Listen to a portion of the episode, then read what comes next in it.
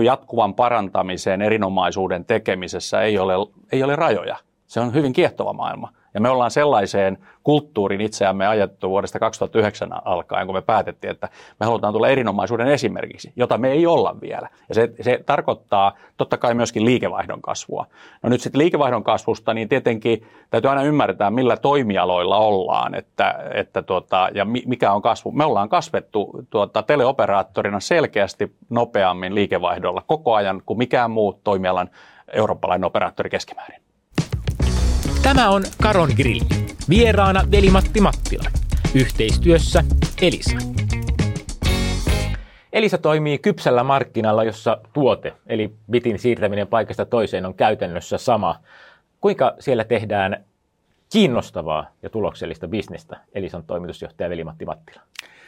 No, mun mielestä on tosi kiinnostavaa luoda tietoliikennepalveluille, laajakaista palveluille, arvoa asiakkaalle erilaisilla dimensioilla. Tietenkin me ollaan hyvin pitkään pyritty mahdollistamaan se, että on mahdollisimman laadukasta. On sitten kysymys häiriöttömyydestä tai jatku, palvelujen jatkuvuudesta, sitä kautta lisäarvoa asiakkaille. Ja tietenkin sitten erityisen upea asia on ollut se, että mobiilidatan käytössä. Meillä on aivan poikkeuksellinen hinnoittelumalli ja sitä kautta myöskin asiakkaille ystävällinen rajattoman datan mobiilikäyttö ja sitten tämmöinen nopeuspohjainen lisäarvon niin kuin myyminen. Ja, ja sehän on ollut toimiva niin asiakkaille, ei ole huolta siitä, että kun käyttää, että tuleeko jotakin laskuja jälkeenpäin käytön määrästä, liian suuresta käytön määrästä, mutta toisaalta sitten tuota, kun asiakkaat käyttävät ja oppivat käyttämään enemmän, niin sitten ruokahalu kasvaa aina vähän paremmalle asiakaskokemalle ja nopeuden lisääminen yllättävää kyllä niin kuin edelleen,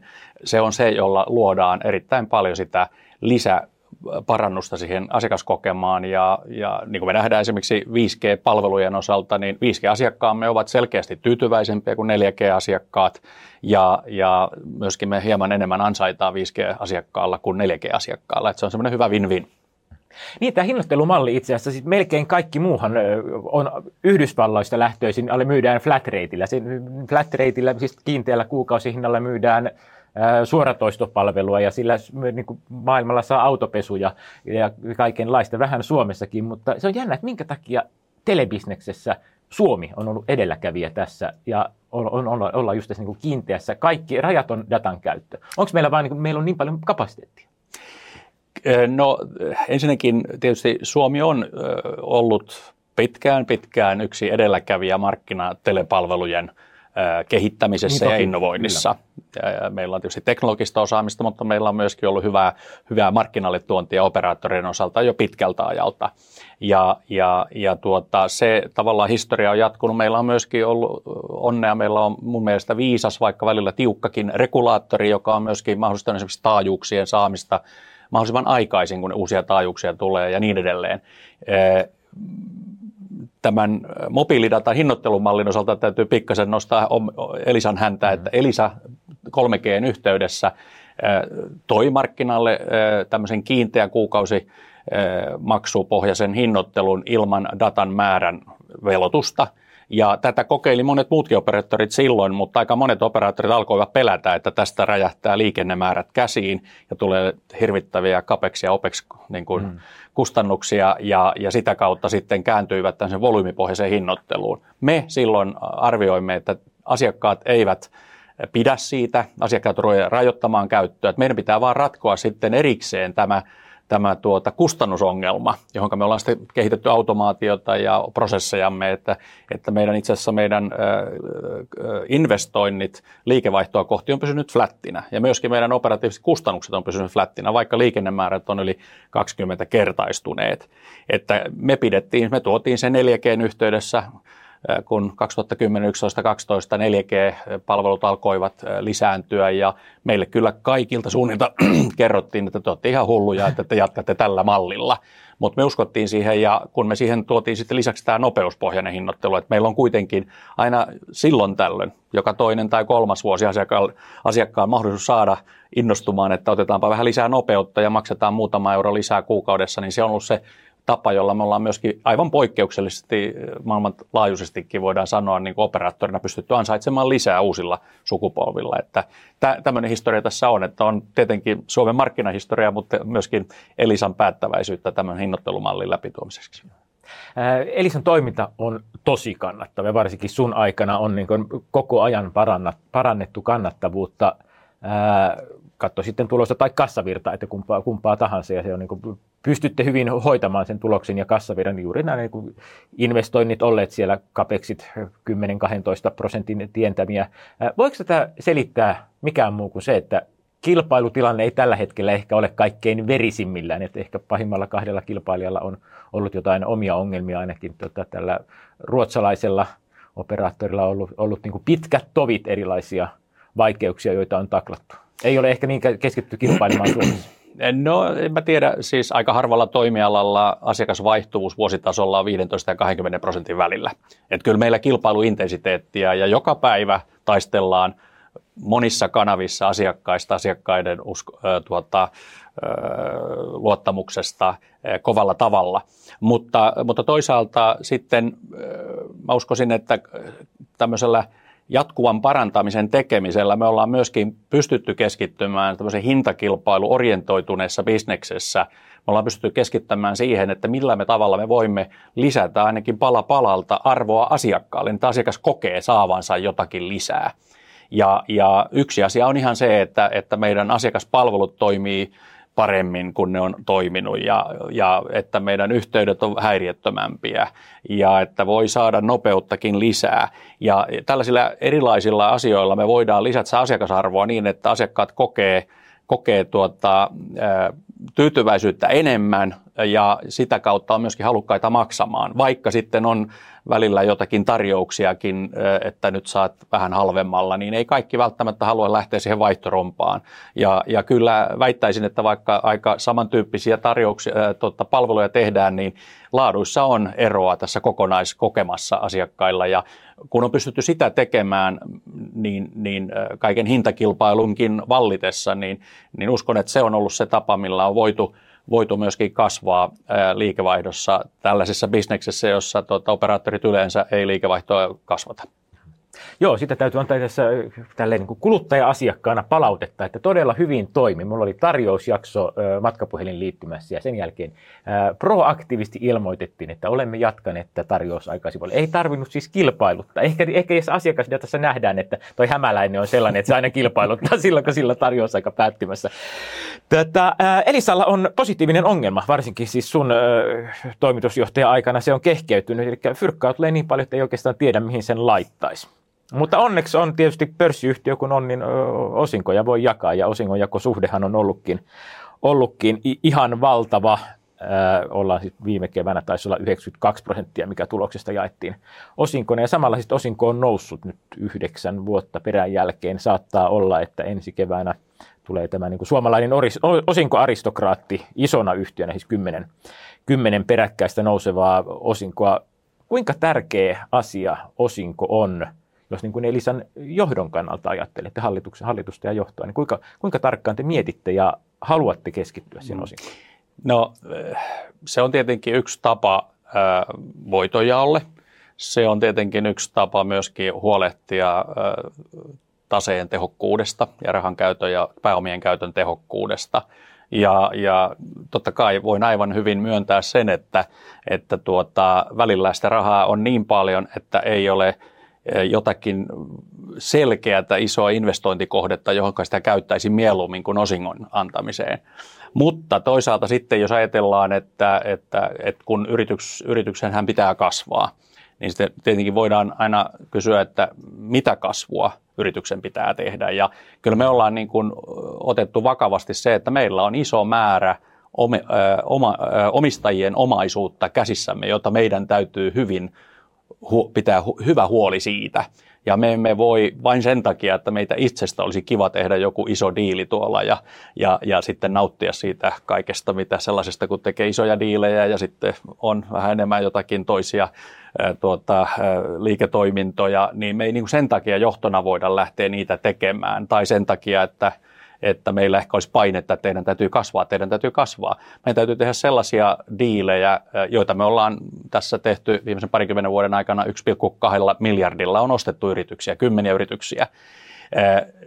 Sellaisia diilejä, joilla me tiedetään, että me kasvatetaan tätä omistajien arvoa, jota he meidän niin kuin hallintaan on antanut. No sitten tulee tilanteita, että meillä on sitä rahaa niin, että, että me mieluummin annetaan se takaisin omistajille osinkoina, koska se, he voivat sitten sijoittaa sitä parempaa. Et me tunnustetaan se, että me osataan tehdä näitä asioita ja tämän verran kasvaa ja loput me sitten annetaan omistajille takaisin. Ja siitä on tietysti sitten, ei se ole sinänsä, sinänsä tuota, päätetty asia, että me halutaan vain osinkoja jakaa. Se on ehkä osittain tulos siitä, että kasvu, realistiset omistaja-arvoa lisäävät kasvumahdollisuudet ei ole ihan joka puolella olemassa. Yritysjohto mielellään näin voisi ajatella, mutta me ollaan agentteja omistajille ja meidän täytyy muistaa meidän roolimme. Ja sitä me ollaan pyritty siitä pitämään huolta. Ja, ja sen takia me kyllä ollaan tehty yritysostoksia, me ollaan kasvatettu omistaja-arvoa, viimeisen 20 vuoden aikana niin yli 2000 prosenttia omistaja-arvoa on kasvatettu ja siitä tietysti osa on tullut osinkojen, osinkojen kautta. Mutta että yrityksen täytyy tietysti kasvaa ja kyllä meillä on kasvu, liikevaihdon kasvua, liiketoimintojen kasvua erilaisilla tavoilla myöskin tapahtunut. Kiusaan sinua vielä kasvusta, mutta en malta olla voitonjaosta kysymättä. Ää, osinko on, me yksityissijoittajat yleensä tykätään, tykätään osingoista, vaikka me samalla tiedetään, että se on aika tehoton tapa jakaa jakaa varoja, omien osakkeiden hankinta olisi, ja niiden mitätöiminen olisi verotehokkaampaa. Ää, estääkö tätä se, että Solidium haluaa pitää 10 prosenttia omistuksesta, eli ei voida sitä kautta niin kuin vähentää osakemäärää? En mä ole kokenut, että Solidium niin tällaisissa asioissa ja ylipäätänsä missään muussakaan estää meitä yhtään sen enempää kuin sillä omistusosuudella oleva ää, tota, omistaja haluaa osallistua päätöksentekoon. Ei, ei, ei missään tapauksessa. Mutta niin, siitä kasvusta.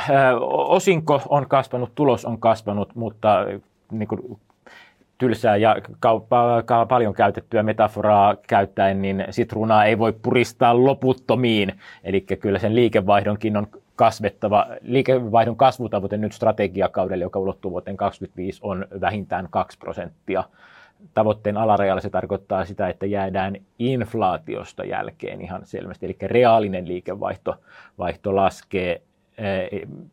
Nyt tuntuu vaikealta saada sitä, sitä kasvua aikaan, vaikka tämä 5G-murros on juuri nyt. Eli tavallaan asiakkailla voisi olla hyvä syy maksaa se kolme euroa enemmän pikkasen nopeammasta kaksatasesta sen mullakin olevan kympin sijaan. Niin siitä huolimatta ei, ei tunnu onnistuvan mitä, mitä sille kasvulle voi tehdä. Äsken jo puhuttiin tietysti näistä yritysostoista, pieniä täydentäviä on tehty, mutta, mutta ne ei tunnu riittävän siihen liikevaihdon kasvuun. Niin, palaan nyt siihen, että jos ajatellaan, että mitä kasvua yrityksessä ja pörssiyhtiössä pitäisi hakea. Mutta kun sitä ei pysty, tulosprosenttia ei pysty enää, sä oot tehnyt niin slimmiin kuntoon, laittanut Elisan, että eihän sitä, ei, seuraajasi Topi Manner ei enää pysty puristamaan sitä sitruunaa enää. Mä en edelleen, ensinnäkään niin kuin usko, että Elisa on mikään sitruuna, jota olisi puristeltu niin kuin ylipäätänsä sitruunana. Saati, että jos sitä nyt olisi sitten puristeltu, että se olisi puristettu tyhjäksi. Se meillä on aivan huikeasti pata, niin kuin parantamisen potentiaalia. Vaikka viittasin tuossa, että ollaan parannettu asiakaskokemaa, ollaan varmasti tehty sitä ja meidän mittaustulokset näyttää, niin meillä on vielä paljon parannettavaa siellä, joka aikaan saa myöskin tuottavuuden parantamista tämmöinen niin jatkuvan parantamisen, erinomaisuuden tekemisessä ei ole, ei ole rajoja. Se on hyvin kiehtova maailma. Ja me ollaan sellaiseen kulttuurin itseämme ajettu vuodesta 2009 alkaen, kun me päätettiin, että me halutaan tulla erinomaisuuden esimerkiksi, jota me ei olla vielä. Ja se, se tarkoittaa totta kai myöskin liikevaihdon kasvua. No nyt sitten liikevaihdon kasvusta, niin tietenkin täytyy aina ymmärtää, millä toimialoilla ollaan että, että tuota, ja mikä on kasvu. Me ollaan kasvettu tuota, teleoperaattorina selkeästi nopeammin liikevaihdolla koko ajan kuin mikään muu toimialan eurooppalainen operaattori keskimäärin. Meillä on, meillä on muutaman prosentin kasvuvauhti ollut viime vuosina. Mobiilipalveluliikevaihto vuodesta 2015 on 4-5 prosenttia, kun se operaattoreilla on nolla keskimäärin. Nolla versus 5. Useiden vuosien yli meidän pääliiketoiminnassa. Meidän kansainväliset ohjelmistoliiketoiminnat vuosina 20-22 kasvoivat yli 40 prosenttia ja orgaanisestikin yli 20 prosenttia. Meillä on tämmöisiä uusia kasvu poketteja liiketoimintoja. Mutta tämä operaattoriliiketoiminta myöskin on sellaista, että meillä on myöskin tämmöisiä perinteisiä liiketoimintoja salkussamme, kuten vaikka lankapuhelinbisnes, jota vielä on. Mm. Ja se menee koko ajan vääjäämättä vähän tuota ikäkehityksenkin myötä mm. niin alaspäin, että siellä on sellaisia elementtejä ja silloin tämä kokonaisuudessa ei olla niin kuin kun ollaan iso, iso tällainen tele, tai teleoperaattori, jolla on useita ö, liiketoimintoja vähän eri elinkaarivaiheissa, niin se kokonaisuuden kasvuvauhti ei mene välttämättä ö, niin kuin kaksinumeroiseksi. Mutta me ollaan oltu kyllä ihan hyvissä yksinumeroisissa kasvuvauhdeissa ö, eteenpäin. Et, et, et mä väittäisin, että me olemme kyllä niin teleoperaattorisarjassa kasvuyhtiö. Se on totta, ja siis niin kuin, ei ole pelkästään niin hintaerosiota taklattu, vaan on, on, ylinrivi on ollut plussamerkkinen. Ää, varmasti tämä kasvu on kuitenkin asia, me on, on puhuttukin siitä jo nyt jo hetki, niin se tarkoittaa sitä, että kyllähän teillä on hallituksen pöydällä käynyt varmasti erilaisia suunnitelmia, vaikkapa nyt yritysjärjestelystä, ää, millä olisi voitu hakea sitten kasvua selkeämmin, selkeämmin taikka sitten sisäisistä investoinneista. Voitko kertoa jotain? No vaikka nyt investoinneista, niin me ollaan viimeisen 20 vuoden aikana investoitu 4,3 miljardia. Ihan pelkästään... siinä, siinä on sisällä siis verkkoinvestoinnit. Jotka kyllä, kyllä mutta ne on, jokainen täytyy tuottaa, jokainen euro täytyy tuottaa. Et kun puhutaan investointia, me investoidaan jatkuvasti, eikä se... Että, mutta kasvuinvestointeja? No kasvuinvestointeja on vaikka 5G. Monet no, eurooppalaiset joo. operaattorit on tällä hetkellä vetänyt 5G-investointeja alas, koska he eivät osaa tehdä rahaa kaupallista ja tehdä rahaa. Meidän 5G-investoinnit ovat olleet kasvussa ja me ollaan investoitu lisää, koska me ollaan osattu kaupallistaa – oikein myöskin 5G-palveluja. Mutta että sanotaan nyt niin kuin, vaikka varmaan median kannalta, semmoiset isot satojen, useiden satojen miljoonien miljardien yritysostokset mm. ovat kiehtovia. Kyllä. Ne on näyttäviä. Ni, niistä saa aina, ja, ja imperiumin ja, rakentaminen näyttää kauniilta. Se näyttää kauniilta ja, ja, ja tuota, myöskin, myöskin tuota, siitä saa aika pitkiäkin juttuja, Kyllä. koska useimmat niistä epäonnistuvat. Meilläkin on tässä lähihistoriassakin aika monia niin kuin esimerkkejä siitä. Tietenkin sellaisia täytyy tavoitella, mutta ne on äärimmäisen niin kuin vaikea sitten isoissa yritysostoksissa oikeasti saada, saada tuota, omistaja-arvoa aikaiseksi. Ja me ollaan tehty, niin kuin sanoin, me ollaan tehty reilulla miljardilla yritysostoksia sellaisissa tilanteissa, kun me ollaan koettu, että me pystytään luomaan arvoa niillä. Ja, ja vaikka yritysjohtajana ja johtona olisi aina kiva tehdä suuria diilejä – mutta me ollaan pyritty niin kuin pitämään pää kylmänä ja hakemaan sitä kasvua. Totta kai meillä pöydällä on jotakin isompiakin diilejä, mutta kyllä me pidetään pää kylmänä, että A, saadaanko tätä ostettua sopivalla hinnalla ja B, voidaanko me luoda lisäarvoa kustannussynergioiden tai sitten liikevaihtosynergioiden tai muiden asioiden kautta niin, että me luomme lisäarvoa. Ja, ja tuota, totta kai se on tietysti yritysjohdon heikkoutta, jos ei koskaan mitään löydy, mutta kyllä me ollaan koko ajan nostettu yrityksiä ja viety, viety kasvua eteenpäin ja pystytty luomaan ää, ää, tota, lisäarvoa. Teleoperaattoripuolella, ää, tai niin kuin Elisan osalta voi, voin kertoa sen, että vuonna 2005-2006 me tehtiin se niin kuin havainto jo, että se, että me lähdettäisiin kansainvälistymään ja kasvamaan ostamalla muita teleoperaattoreita muista maista – niin, ja sellaisissa projekteissa olimme monta kertaa mukana, mutta me, meidän johtopäätös vaan oli, että nämä hinnat aina nousee niin korkeaksi, ja sitten kun ei ole käytännössä tässä liiketoiminnassa maiden rajojen yli juuri mitään synergiaa, niin siinä niin kuin on tosi pieni todennäköisyys, että luot omistaja-arvoa. Ja kun me tämä johtopäätös tehtiin ja me halutaan luoda kuitenkin omistaja-arvoa niin sillä tekemisellä, mitä me ollaan, niin meidän piti miettiä, että no mitäs me sitten tehdään, jos me ei kasveta tällaisilla reiteillä – niin silloin digitaalisuus oli kovasti tulossa ja me huomattiin, että digitaalisuus tulee vähän joka puolelle ja kun me ollaan niin vahvasti tässä digitaalisessa perusinfrassa, niin meillä on varmaan kyvykkyyksiä ja kykyä löytää meille läheisiltä liiketoiminta, uusilta liiketoiminta-alueilta kasvumahdollisuuksia. Vuonna 2006 silloin ei ollut iPhonea eikä tabletteja, iPadeja. Silloin oli toki Googlet ja Amazonit ja internet, laajakaistat yhteydet olivat vasta niin kuin kunnolla pääsemässä vauhtiin. Mutta silloin me niin kuin tehtiin tämä johtopäätös ja meidän strategia oli silloin keskittyä vahvasti digitaalisiin palveluihin tämän meidän Suomen ja Viron teleoperaattoritoimintojen lisäksi. Ja siinä me ollaan poik- aivan poikkeuksellinen teleoperaattori, vaikka muutkin ovat tehneet paljon tällaisia digitaalisuuden kehittämisiä. Ja siitä tämä, tänä päivänä ne tärkeimmät tulokset on Elisa Viihde, se on 170 000, 170 miljoonan euron liiketoiminta. Meidän IT-liiketoiminnat, noin 150 miljoonaa myös, näitä ei ollut 2006.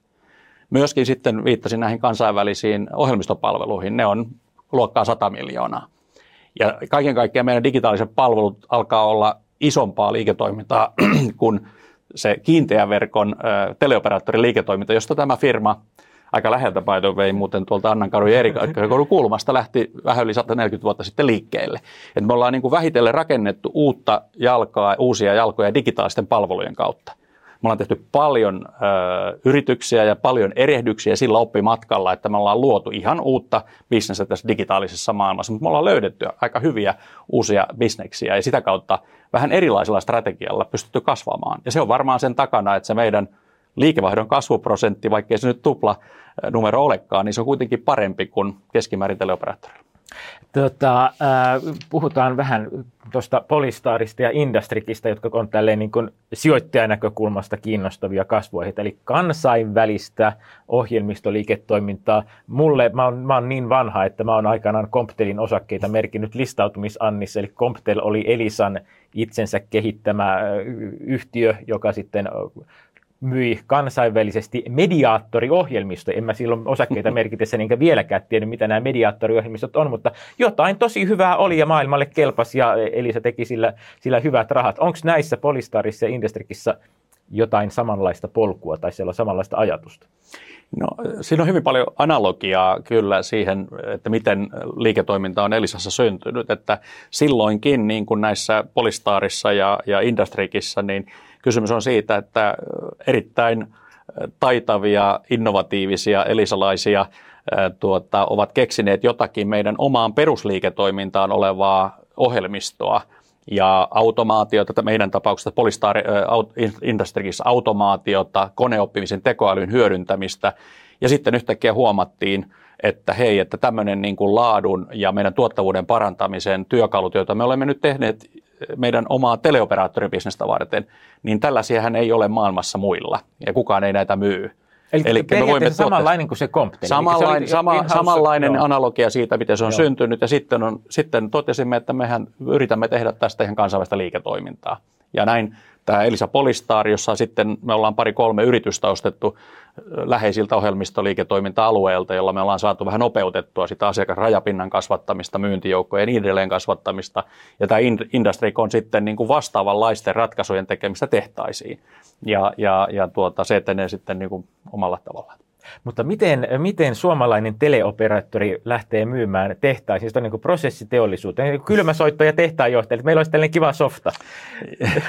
No joo, periaatteessa noinkin lähtee, mutta kyllä tietysti meitä on auttanut paljon se, että, että me olemme ostaneet myöskin täällä Industrikin puolella pari, kolme ohjelmistoyhtiötä, joilla on jo niin kuin laaja joukko asiakkaita. Ja, ja mä esimerkiksi puolijohde, maailman suurimpien puolijohden valmistajien laatu, laadunvarmistusohjelmistoissa, niin Elisa, Polis, Elisa Industrikin tuotteet on markkinajohtajia. Et me ollaan niin kuin tämmöisellä alueella ja se, mitä me erityisesti niin kuin ollaan tuotu Elisasta, on, on se, että meillä on 13-14 vuoden kokemus, että miten hyödynnetään monia eri datalähteitä ja saadaan niistä koneoppimistekoälyn avulla, algoritmien avulla – aikaan ratkaisuja, automaatioratkaisuja, closed loop-ratkaisuja, jolla pystytään toisaalta kustannuksia alentamaan automaation avulla, mutta myöskin parantaa laatua, mitä se onkin ja niin edelleen ja niin edelleen. Ja, ja sitten näiden ostettujen yhtiöiden kanssa niin me voimme parantaa heidän ohjelmistojensa tuota, kyvykkyyttä vielä laajemmin. Elisan mitassa nämä on kuitenkin vielä suhteellisen pieniä, siis ei, ei häviävän pieniä, että liikevaihtoa on ja, ja on niin ihan kunnon, siinä mielessä kunnon bisnestä, mutta miten kauan menee siihen, että ne alkaa näkyä ihan siellä tulosriveillä kunnolla? No tota, tässäkin varmaan kannattaa niin kuin ajatella omistaja-arvon näkökulmalla, että, että tota, ää, se liikevaihto, joka näissä kahdessa ohjelmistoliiketoiminnassa niin lähentelee 100 miljoonaa ja kasvuvauhti on yli 10 prosenttia. Nyt kun on pikkasen tämmöistä tuota taantuman vaihetta, niin tuolla yritysasiakasmaailmassa myöskin meidän osalta on näkynyt hidastelua, että, että nyt ei varmaan päästä ihan sinne 10 prosentin tuntumaan tänä vuonna, mutta että uskon, että jatkossa päästään ja se kysyntä ja kiinnostus niille eh, ratkaisuille, joita me tuodaan automaation operaattorille tai siellä tehdasmaailmassa, niin se on suuri. Että uskon, että päästään. Ja miten se sitten näkyy, niin eh, liikevaihdon kasvuna, hyvänä liikevaihdon kasvuna, ja mä uskon sitten niistä näkyminä, koska me ollaan menossa myöskin aika lailla uusille markkinoille. Teleoperaattorit uusivat omia hallintaohjelmistojaan, ja siellä tulee uutta, uutta markkinaa, jota me ollaan vallottamassa tämmöisenä uutena toimijana. Ja sama, sama sitten myöskin tehtaissa. Tehtaidenkin ohjelmistoja osaa ainakin viedään pilveen, haetaan eri tehtaiden välillä enemmän synergioita sillä isolla datamäärällä, jossa me voimme auttaa tehtaita niin kuin tuota, jotka on tänä päivänä aika yksittäisiä yksikköjä, yksittäiset tehtaat, samankin firman, saman divisioonan eri tehtaat, niin me voimme saada siellä aikaan sellaista kehitystä, että mä uskon, että ne, ne hyödyt, joita me ollaan tuomassa, niin ne on aika huikeita. Kun me saamme tätä kasvua todistettua vähän pidemmälle, niin uskon, että se markkinoidenkin arvostus ja näkymä sille, omist, sille tuota, markkina-arvolle näille bisneksille kasvaa ehkä vähän toisella tavalla – suhteessa Elisaan kuin se liikevaihdo suhteessa Elisan liikevaihdoon. Niin aivan, ne al- alkavat näkyä ja sitten ehkä niillä voidaan alkaa myös miettiä sitä, että mitä hän pääomasijoittaja tai teollinen ostaja olisi valmis maksamaan tästä. Mutta ei mennä sinne. Varmaankin jätä tämänkin seuraajasi huoleksi, mitä, mitä hän näillä kasvatetuilla kultamunilla sitten mahdollisesti tekee. Tätä Elisa Viihteen mainitsit myös.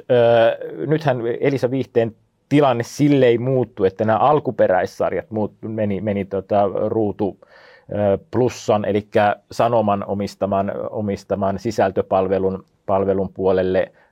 Johtaako se, tai siis voiko se johtaa mihinkään muuhun kuin, että Elisa lopettaa omien alkuperäissarjojen tekemisen, koska miksi te olisitte Sanoman alihankkija? No, tuota, tämä viihtymisen maailma, johon me hyvin innovatiivisesti tultiin silloin näiden digitaalisten palvelujen kautta itse asiassa verkkotallennuksen kehittämisellä niin, että hyvin helposti lineaaritelevisioita – voidaan katsoa on demand tyyppisesti. Ja se on edelleen hyvin laajoille joukoille tuota, meidän asiakkaita tärkeä feature. Sen rinnalle me haluttiin tuoda myöskin muuta lisäarvoa, no tietenkin erilaisten sisällöntuottajien sisältöä, että meiltä löytyy kyllä melkein kaikki, kaikki sisällöt, voi ostaa myöskin meidän kautta tietenkin suoraan, mutta myöskin sitten me nähtiin, että on tilausta kotimaiselle laadukkaalle draamalle ja, ja sisällöille, sarjoille ja elokuville. Ja me haluttiin olla osa, osit, osittain myöskin siinä mukana. Ja me ollaan hyvin vahvasti eh, laadukkaan kotimaisen sisällön tuottajana. Ja se, että myydäänkö me sitten minkälaisessa palvelussa sitä, niin siinä meidän on täytynyt sopeutua tietenkin äh, tähän tosi kovaan kilpailuun, joka on markkinassa. Ja me uskotaan, että tämä on hyvä kombinaatio. Me pystymme hyödyntämään muuallakin kuin Ruutu Plussassa niitä meidän sisältöjä. Eli se on yksi osa sitä meidän Elisa Viihteen ansaintalogiikkaa, tehdä niitä sisältöjä, saada jakeluun. Ruutu Plussa ja Sanoma on erittäin hyvä yhteistyökumppani meille, koska silloin niin kuin tämä kotimaisuuskulma, me saamme sitä vielä paremmin esille verrattuna sitten sinänsä hyviin kilpailijoiden, kansainvälisten kilpailijoiden sisältöihin, jotka on kansainvälisiä. Mutta tietty rooli on suomalaisella laatusisällä ja suomalaisten sydämissä ja myöskin me teemme Virossa Viron viro, virolaista sisältöä, että se on niin kuin semmoinen erilaistava, ei se välttämättä maailman suurin kasvubisnes Elisan viihteen kokonaisuudessa, mutta se on erittäin hyvä lisä ja erilaistava, erilaistava tekijä meillä kaiken kaikkiaan. Kyllähän se on, sanotaan, niin suomalaiselle kulttuurille tehnyt paljon hyvää, että on laadukkaasti on tehty ja myös kaupallisin ehdoin, eli tietenkin niin kuin Yleisradio on ollut melko pitkälti monopolissa tällaisten mm. laatudraamojen tai taikka viihdekin sarjojen tekijänä, niin se on kyllä tehnyt paljon hyvää. Toivottavasti ette lyö rukseja sen päälle. Tota, huomaan, että kello on jo kirinyt aika paljon, mutta mun pitää kysyä ää, nyt viime aikojen geopoliittisesta tilanteesta. Siis viime vuosina on tapahtunut maailmalla paljon. Tuossa on itärajalla naapurisoti on ajatuksia ollut siitä, että tota, niin suomalaisenkin infrastruktuuriin aiheutuu, jossa tietenkin niin kuin, televerkot on, on niin kuin ihan sitä selkärankaa ja ydintä. Ää, minkä verran tämä viime vuosien geopoliittinen jännitteisyys on lisännyt Elisalle, siis toisaalta Elisan työtä ja toisaalta sitten Elisan mahdollisuuksia tehdä rahaa? No tietenkin sanotaan tämmöinen niin kuin jatkuvuuden varmistaminen ja, ja tuota, todella suuren käytettävyyden ja luotettavuuden aikaansaaminen tilanteessa kuin tilanteessa meidän telepalvelulle. Se on varmasti ollut tämän tota, yrityksen lähtökohdista jo niin kuin ihan selvää, että se on meille niin kuin bread and butter niin sanotusti, että siitä meidän pitää pitää huoli. Ja tietenkin maailman kehittyessä kyllä näitä tieto, tietoturva, kyberuhka-asioita on tullut koko ajan ilman niin kuin geopoliittista, geopolitiikan kehittymistäkin. No tietenkin geopolitiikka on aikaan saanut, että mukaan on tullut myöskin valtiollisia toimijoita häiriöineen ja, ja, ja, ja niin edelleen. Ja, ja näitä meidän tietysti, me olemme niin kuin myöskin aikojen edetessä rakentaneet omia suojamekanismeja, omia kyvykkyyksiä ennakoida asioita. Erittäin tärkeää, että omia kyvykkyyksiä reagoida tilanteisiin. Ja, ja se on tietenkin, en sanoisi, että nyt viime vuosien geopoliittiset tilanteet on mitään tällaista tämmöistä yhtäkkistä isoa muutosta tehnyt siihen kehityksen kulkuun, jota meillä on ollut, että meidän täytyy huomioida kyberuhka-asiat ja muut entistä paremmin, saada asiantuntijoita, mutta se on myöskin luonut meille liiketoimintaa, että kyllä me, me ollaan erittäin monen yrityksen ja myöskin kuluttajien kumppani sillä, että miten me autamme heitä suojaamaan itseään ja myöskin olemaan valmis reagoimaan. Kun aina kuitenkin jossakin kohtaa sattuu, kun ihminen on se heikoin lenkki, niin silloin täytyy olla kykyä myöskin reagoida ja toimia nopeasti havainnoida nopeasti tilanteita, jotta ne vahingot olisivat mahdollisimman pienet. Käydään läpi sun, vähän sun uraasi. Mä kattelin vuoden 2003, jolloin aloitit, aloitit tota Elisan toimitusjohtajan hurjan pitkä aika, yli 20 vuotta. Silloin Elisa teki, oliko he silloin itse Elisa Communications vielä nimeltä? Taisi olla Elisa Jota, Oy kuitenkin. Joo, joo oli, jo, oli jo muuttanut siihen. Puolitoista miljardia euroa oli liikevaihto, 400 miljoonaa oli käyttökate, tulos oli miinuksella. Siinä oli muutama vuosi muistaakseni, ettei osinkoa jaettu. Kassavirta oli 100 miljoonan euron luokkaa. No kasvettu on hitaasti ja rauhallisesti, mutta ennen kaikkea kannattavuus ja kassavirta, niin nehän on ollut niin kuin tosi kovassa tikissä ja osakkeenomistajille jaettu, jaettu rahaa niin kuin miljarditolkulla. Ää, mikä on ollut sun Elisa-urasi tärkein päätös? No varmaan näitä päätöksiä on monenlaisia ja tärkeitäkin päätöksiä paljon, vaikea sanoa, mutta kyllä mä pidän yhtenä tosi tärkeänä päätöksenä, josta mä oon tosi iloinen, on se, että tuossa noin 2009 me tuota, tietoisesti niin kuin ymmärrettiin, että meidän täytyy viedä yritys niin kuin laadun ja erinomaisuuden osalta uudelle tasolle, että me ollaan vielä enemmän – niin kuin kriittinen osa niin kuluttajien kuin yritysten arkea, meidän laajakaistoineen, kiinteät, mobiilit ja kaikki tietoturvat mukaan lukien. Ja, ja sen, niiden palvelujen tämmöinen laatutaso ja erinomaisuus, enkä puhu pelkästään tuote- tai palvelulaadusta, vaan asiakaspalvelu, meidän toimitukset, meidän myy, kaikki, kaikkien täytyy toimia aivan toisella tasolla, missä me ollaan. Ja me ymmärrettiin myöskin se, että eihän tämä ole niin tämmöinen, että vuoden päästä projekti on valmis, vaan tämä on niin vähän visionäärinen, erinomaisuuden esimerkiksi se visio. Ja, ja mä olen siitä tosi iloinen, koska se resonoi tosi hyvin elisalaisten keskuudessa, koska se on todellakin niin, että se tämmöinen kehityskulku ja, ja tulokset voidaan saada, jos yrityksen niin kuin lähes kaikki ovat, henkilöt ovat siihen sitoutuneita. Ja me saatiin, saatiin elisalaiset sitoutuun tähän ja elisalaiset on tehnyt tämän mahtavan kehityksen, jota on siitä, siitä lähtien sitten tullut. Niin siitä niin kuin oivalluksesta ja meidän niin kuin yhteisestä päätöksestä, siitä mä olen tosi iloinen. Ja ilmeisesti tosiaan niin kun organisaatiokulttuuri ja työtyytyväisyys on, on, on tota kasvanut, että sehän on tietenkin on näiden... Se on yksi näiden, mittari, joo, kyllä. Joo. Tota, no entä mikä on ollut näiden 20 vuoden aikana kovin paikka? No ainahan sitä on erilaisia kovia paikkoja, että eh, tässäkin on vaikea sanoa, että mikä nyt kovin paikka – erilaisia tiukkoja tilanteita tietysti on. Välillä omistajakunnassa on tapahtunut erilaisia asioita. Ja Viittaat mä... nyt eh, Novatorin, eli islantilaiset, jotka tulivat Saunalahti-ostoksen siinä, myötä sitten Siinä yhteydessä on tietysti erilaisia dynamiikkoja, jotka on ollut vaikeita ja muuta, mutta että tietysti potentiaalisesti se varmaan kovin paikka olisi ollut, jota ei ole kyllä ollut. Oli kovin paikka tietysti olisi ollut se, että jos itseltä niin kuin loppuu niin kuin usko, että hei me mennään tämänkin jutun ohi. Me ollaan, niin kuin, meillä on niin kuin, meillä on hyvä tiimi ja me löydetään ne ratkaisut itse, niin se varmaan olisi se kovin, jos olisi niin usko, mutta ei ole, me, meillä on aina uskottu, että me pystytään ratkomaan asioita, että otet pää kylmäksi ja, ja rohkeasti eteenpäin. Mutta olihan jo taatusti nämä 2007-2008, jolloin Islannissa meni kovaa ja muistan tämän, missä, oliko se messukeskuksessa vai jäähallissa järjestetty yhtiökokous, jonne osakesäästiöt kottikärryillä toivat, toivat valtakirjoja se, se oli just sitä, me puhuttiin haastattelun alkupuolella tästä imperiumin rakentamista, että se tuo draamaa. No siinä oli niin. sellaista draamaa, siinä oli hyvä, hyvää viihdesisältöä vaikka alkuperäissarjaksi. No joo, sinänsä tietenkin ne tapahtumathan oli opi, omistajien välistä toki, toki.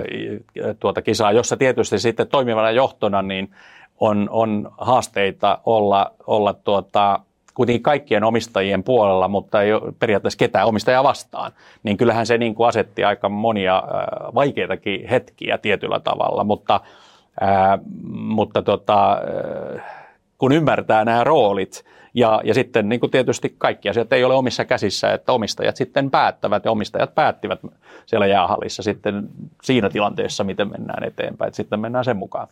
Niin se oli siinä mielessä äh, kinkkinen tilanne normaaliin verrattuna, että koska äh, hallituksessakin oli sitten eri, eri tahojen, tahojen edustusta. Ja eikö niissä Novator halusi vaihtaa koko hallituksen ja sen jälkeen äänestetään uudelleen ja yhtiö piti pilkkoa. Siellä taisi olla kaikenlaisia vaiheita. No siinä oli vaiheita, mutta kyllä se niin kuin siihen jäähallikokoukseen sitten tuli tietynlainen selkeys tilanteesta, että, että tota, ihan kaikkia niitä toivomuksia, mitä suurin omistaja kuitenkin ei, ei mikään enemmistöomistaja halusi, niin kaikkia sellaisia muutoksia ei tehty. Tehtiin jotain muutoksia ja sitten mentiin hyvässä yhteisymmärryksen eteenpäin, kunnes tuli sitten finanssikriisin paineet Novatorille ja heidän piti sitten luopua omasta omistuksestaan. Jolloin sitten varmaa, muistaakseni Bulvaina käyttäen Suomen valtio päätyi ankkuriomistajaksi, ja nyt tämä on sille, siinä mielessä hauskasti kiepahtanut, että jos meillä aiemmin oli ikään kuin valtiollinen operaattori, joka nykyään on sitten Ruotsaa, ja nyt sitten tämä ehkä sinivalkoinen leima on selvemmin, selvemmin sitten Elisassa. Voi voi, sieltä. No, sulla, sulla, sulla jää varmasti myös muistelmiisi näistä, näistä tota, kerrottavaa. Mun pitää vielä kysyä ajankohtainen kysymys. Mulla on nimittäin joulun kunniaksi ollut täällä tällainen Nokian pinssi ajalta, jolloin, jolloin Nokia myös suomalaisia toimittajia muisti. Meillä oli joku joulutilaisuus. Nyt viime viikkoina on paljon puhuttu äh, Nokian matkapuhelinverkkoyksikön kilpailukyvystä nyt uusissa nykyisissä, nykyisissä teknologioissa. Elisahan on Nokian asiakas, niin miten asiakkaan näkökulmasta näyttää, miten kilpailukykyinen Nokia on. Onko meidän Nokian osakkeenomistajien syytä olla huolissaan? Tiety, ja niin täytyy muistuttaa, että olet siis eh, Ericssonilla ollut aiemmin töissä. No joo, siis eh, maailmassa on eh, käytännössä kolme vahvaa laitetoimittajaa, teleoperaattoreja, Nokia, Huawei ja Ericsson. Ja, ja tota, Nokia on meidän päätoimittaja meidän, meidän tota, mobiiliverkossa ja palveluisverkoissamme. Käytämme Ericssonia ja sitten ihan jonkun verran Huaweita kylläkin. Ja, ja siinä tota, mutta että voidaan sanoa, että näillä kaikilla kolmella, jos ajatellaan tällaista kilpailukykyä ja suorituskykyä, niin näillä kolmella toimijoilla on niin kuin vähän omia vahvuusalueitaan. Ja, ja en nyt sano, että ne on niin kuin samanveroisia, mutta että ne pärjäävät mielestäni niin kuin teknisesti ja suorituskyvyltään ihan hyvin kaikki. Ja tietenkin kyllähän me operaattorit mielellään nähdään niin, että meillä on useampia toimittajia monestakin syystä.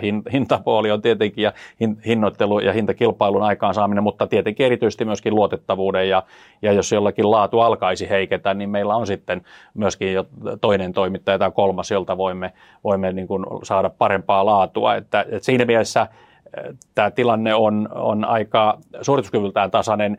No Nokialle nyt viime viikolla kuultiin yhdestä isosta kaupasta, että se on tietysti kerta tilanteena aika harmillinen ja muuta, mutta kyllä mä uskon, että sellainen kehitys, jota Nokialla on tehty viimeisinä vuosina keskittymällä vähän enemmän niin kuin joihinkin asioihin, enemmän ja vähemmän sitten johonkin muihin, niin sitä kautta niin kuin se kilpailukyvyn ylläpitäminen ja vahvistaminen on mahdollista Nokialle erittäin hyvin. Tätä Nokia itsekin pääomamarkkinapäivässään tai sijoittajatapaamisessaan yritti viestiä. Hyvä kuulla näin asiakkaan ja entisen kilpailijan näkökulmasta myös, myös tämä. Tätä, mm, lopuksi me ollaan sijoitusohjelmassa, otetaan selvää, veli Matti Mattila, millainen sinä olet sijoittajana. Jaha. Viimeisen kysymyksen äh, saat valita aivan itse, Aha. eli ennalta valituista tai ennalta kysymyksistä. Ja jos saat selvää niin. pikkukirjaimista, niin saat myös kysyä sen itseltäsi. Se, se antaa myös mahdollisuus. Voit kysyä itseltäsi ihan mitä haluat. Joo, kukaan ei näe. niin. tota, mistä pörssisijoituksesta olet oppinut eniten ja mitä opit? Äh, sanotaan nyt, että tietenkin äh, äh, kun on sijoittanut joihinkin ehkä suomalaisiin yhtiöihin, pörssiyhtiöihin ja, ja tuota, siitä kautta tietenkin ollut vähän enemmän tuntemusta ehkä johdosta karkeasti ottaen ja sitten sen yrityksen tilanteista, niin, niin olen mielestäni osannut joskus oikein poimia oikealla hetkellä – mutta sitten ehkä se oppi on ollut se, että joskus kannattaisi seurata vähän pidempään ja sitten ehkä myydäkin välillä ja sitten ostaa taas lisää. Mm. Mutta että tämä on ehkä se oppi. Mutta mä sijoittajana en, en kuitenkaan tämän Elisan toimitusjohtaja hommani niin kuin lisäksi ole mitenkään aktiivinen. Että kyllä mulla vähän on, että ostan ja unohdan. On ainakin toista, t- tähän asti ollut tämä tekeminen. No nyt kun Elisan toimitusjohtajuus ensi keväänä loppuu, niin sitten sulla on halutessasi aikaa käyttää enemmän osakemarkkinoiden taikka varmaankin kuvittelen, että olet myös tuolla niin kuin siirtomarkkinoilla kiinnostava, mutta niistä ehkä kuulemme sitten, kunhan nimitysvaliokuntien ehdotuksia tulee. Vielä hei, äh, ollaan joulun alla. Oletteko kinkku? Onko, oletteko kinkkuperhe, eli paistuuko teillä kinkku joulu? Yleensä kinkku. Sinappihunnulla? Kyllä. Väkevällä vai miedolla? Öö, väkevällä. Joulunpunaista. Ole Hieno. hyvä. Kiitoksia, tämä on loistavaa. Saatiin tässä myös vihreän mukaan, niin tuota, riittää kesään, kesään, okay, kesään asti, koska nyt ollaan nousuuskoisia osakemarkkinoita, eikö niin? Kyllä. Erinomaista. Hieno. Kiitos vierailusta, veli Matti Matti. Kiitos. Marinadi. Asiantuntija vieraana Antti Saari. Marinadin tarjoaa Nordea Funds. Aletaan vuodenvaihetta pitkin käydä tässä. Joulua kovasti odotellaan. Nordean päästrategi Antti Saari, teillä on osakkeet ylipainossa. Minkä takia olet bullish, härkäinen, optimisti osakemarkkinoiden suhteen? No me ajatellaan, että talous kasvaa riittävän voimakkaasti ensi vuonna ja tietysti siitä eteenpäinkin, että sitten tulokset kääntyy kasvuun. Että tässä tähän astihan tämä kurssinousu on oikeastaan perustunut aika pitkälti sille, että arvostuskertoimet on nousseet, koska on odotettu tätä tulosten kasvukäännettä. Nyt se on tapahtunut Yhdysvalloissa ja tulee sitten vähän viiveellä Eurooppaan. Ja sitten uskotaan, että se jatkuu, jatkuu tuossa, niin se sitten tukee, tukee markkinoita vähän pidemmälläkin jänteellä ja näin se normaalisti toimii. No Helsingin pörssi on ollut tänä vuonna aika tälleen niin kuin syvässä kyntänyt. Paljon tietysti toimialajakauman takia muutamat suuryhtiöt on ollut, on ollut vastatuulta. Tarkoittaako se käänteisesti tai optimistin silmälasien läpi sitä, että Helsingin pörssillä on nyt sitten hyvät edellytykset nousta jatkossa? No kyllä me uskotaan ainakin siihen, että on hyvät edellytykset päästä mukaan tähän muun maailman nousuun. Et meillä on kuitenkin Helsingin pörssissä hyviä yhtiöitä. Siellä on aika houkuttelevillakin arvostuskertoimilla aika monia hyviä, hyviä yhtiöitä, joissa sitten se kasvunäkymä kuitenkin vähän pidemmälle tulevaisuuteen niin on ihan kohtalaisen hyvä. Et siinä, täällä ehkä osittain se, mikä on jarruttanut tätä menoa, on se, että nämä isot suhdanneherkät alat on sitten Helsingin pörssissä pärjännyt niin kuin itse asiassa muuallakin, niin vähän heikosti tässä viime aikoina, mutta sitten sielläkin se tuloskäänne on kyllä tuloillaan ja Tietysti näissä on aina vähän se, että sitten kun nämä suhdanneherkät alat kääntyy, niin ne luultavasti kääntyy vähän nopeammin kuin mitä, mitä uskotaan. että siinä mielessä niin siellä kyllä ihan hyviäkin mahdollisuuksia täältä löytyy. No kun maailman osakemarkkinoita yleisesti katsoo, niin arvostukset on ihan kohtuullisella tasolla, mutta Yhdysvallat, siellä on ollut tämä, etenkin tämä suuri seitsikko, AI, teknologiayhtiöt on ollut tosi kovassa vedossa ja niiden nousu on nostanut S&P 500-indeksin kokonaisuudessa jo sellaiseksi, että se ei ole enää ainakaan niin hyytävän halpa kuin mitä, mitä osakemarkkinat ehkä jokin aikaa sitten oli. No, siellähän tosiaan arvostuskertomet on noussut, nyt huidellaan PE-luvun osalta jossain 19 ja 20 välissä, että sehän ei, ei todellakaan ole mitenkään erityisen edullinen. Siihen on myös joitain syitä, että jos me katsotaan näiden teknologia-alojen ulkopuolelle, eli siivotaan sieltä just informaatioteknologia, kulutustavarat ja palvelut, jossa sitten on verkkokauppaa ja vaikkapa sähköauton valmistajaa nyt nimeltä mitään mainitsematta, ja tota, sitten viestintäpalvelut, missä Yhdysvalloissa niin näitä tota, isoja media mediayhtiöitä ja myös aikaisemmin teknologia-alalle luokiteltuja yhtiöitä niin löytyy. Niin itse asiassa muut toimialat, niiden arvostuskertoimet on aika lailla siellä pitkän aikavälin keskiarvossaan, eli se on nämä isot teknologiayhtiöt, jotka on vetänyt sitä arvostuskertoimien nousuun, niillä on muutenkin, niiden PE-luvut on korkeampia kuin muilla aloilla tai muilla yhtiöillä, ihan niin kuin historiaakin katsoen. Niillä myös sit se tuloskäänne on ikään kuin jo vähän tapahtunut tai vähän aikaisemmassa vaiheessa. Ja sitten on toki niinku sellaisia syitä kuin vaikka tämä tota, veroale, minkä Trump ajoi tuossa reilut neljä vuotta sitten, jolla sitten saatiin myöskin aikaan tota, jonkun asteista arvostuskertoimien nousu. Eli kyllä siellä niin kuin, sanotaan näin, että ei se ihan täysin perusteetontakaan ole, että Pohjois-Amerikan osakkeet on kalliimpia kuin mitä ne on ollut aikaisemmin, mutta sitten taas ehkä me ajatellaan niin, että vaikka jostain kehittyviltä markkinoilta, niin voisi löytyä parempia mahdollisuuksia tähän nousuun, että siellä kuitenkin aika samalla tavalla on itse asiassa näitä isoja teknologiayhtiöitä, siellä ehkä enemmän se paino on sitten tässä niin kuin puolijohden valmisteiden puolella. Esimerkiksi Taivanissa ja Etelä-Koreassahan valmistetaan ihan ö, valtaosa maailman tota, puolijohden valmisteista, ja kun siellä sitten taas se kysyntä lähtee kasvaa, niin se tuloskäänne siellä on myöskin voimakkaampi, ja todennäköisesti se sitten, tai me uskotaan, että se sitten auttaa kehittyviä markkinoiden kokonaisuutta enemmän kuin, kuin muita markkinoita.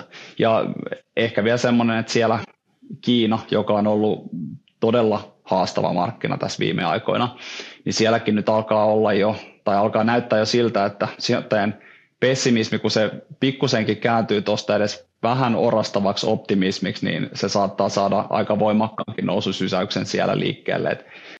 Yhdysvaltain osakemarkkinoilla on hyvä tai huono, tässä tapauksessa ehkä huono, taipumus ohjata maailmanmarkkinoita. Eli jos tapahtuisi jotain näiden erittäin korkealle arvostettujen, tai siis erittäin painavien, painavien yhtiöiden osalta, eli niiden kurssit kääntyisivät laskuun, mikä johtaisi siihen, että S&P 500 laskisi, niin sellaisella markkinapessimismillä tai ihan puhtaasti sillä kurssilaskulla on paha taipumus levitä myös muille markkinoille.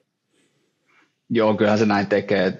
Aika vaikea nähdä sellaista tilannetta, että yhdysvaltalaisosakkeet laskee ja kaikki muut maailman osakkeet nousee niin kuin vähänkään pidemmällä aikajänteellä. Että kyllä tämä tosiaan meidänkin ajatus perustuu siihen, että Pohjois-Amerikassakin nähdään nousua, mutta että se nousu on vaan sitten vielä voimakkaampaa muualla. Ja toki ehkä, jos nyt riskeistä puhutaan, niin varmaan yksi merkittävä riski on se, että nämä jo tehdyt koronnostot vaikuttaa sitten kuitenkin talouteen vielä sellaisella tavalla, mitä ei tässä vaiheessa ennakoida tai mikä tällä hetkellä näyttää vielä, että tästä niin kuin selvitään pienemmällä kuin mitä olisi ajatellut, jos joku olisi kertonut, että näin paljon nostetaan korkoja, miten se vaikuttaa talouteen.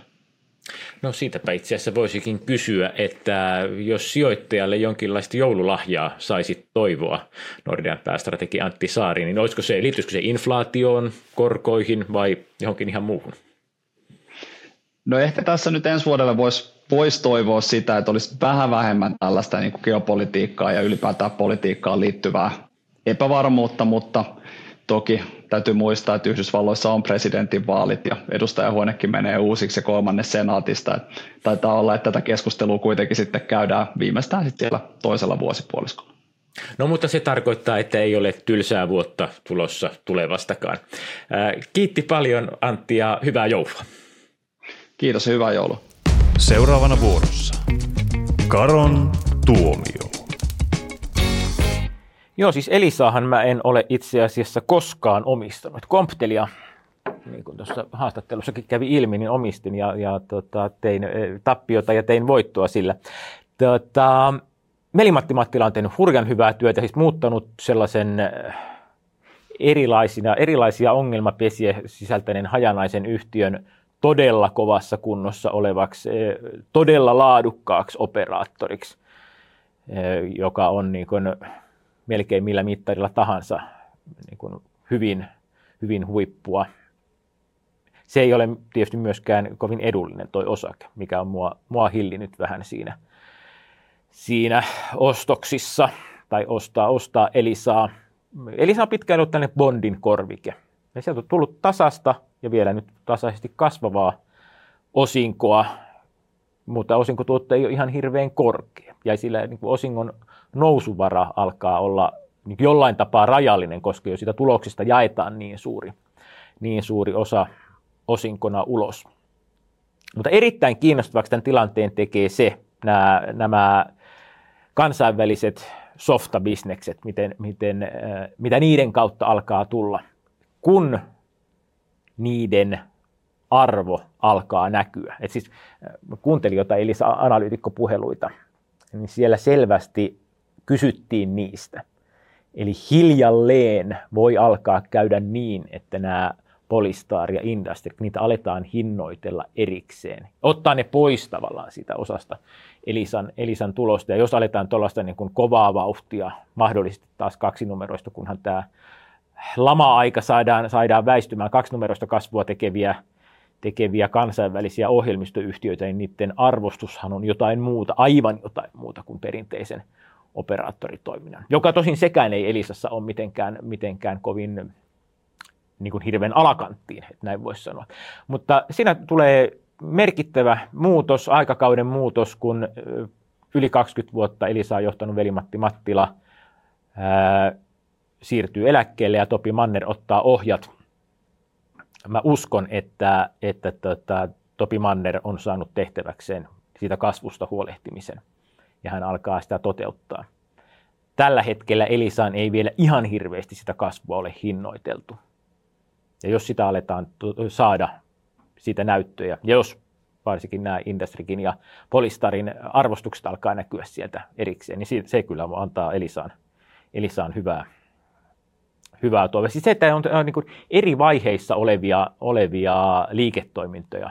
Se ihan sama kuin, kuin UPM, että on, on perinteistä ehkä hiipuvaa. Täällä on, Elisalla on se Elisalla on se sitten tämä kiinteän verkon liiketoiminta, eihän niin lankapuhelimia enää tosiaan ihan hirveän paljon, paljon käytetä.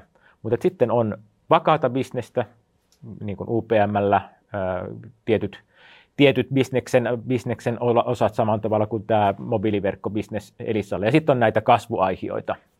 Niin kyllä se on, on, on siinä, niin kuin, ei ole, se ei ollut pelkästään tällaista niin kuin rullaavan bisneksen erinomaista hoitoa, vaan myös siitä kasvusta huolehtimista. Että kyllä se ihan tota, niin hyvillä mielin voi lähteä joulunviettoon Elisan osakkeenomistajan. Tämä oli Karon Grilli. Grillinpitäjä Karo Hämäläinen. Grillipaikan rakensi Illegal Vision. Kokkeina häärivät Henrik Koivisto ja Olli Alkanen. Marinadit maksoi Nordea Funds.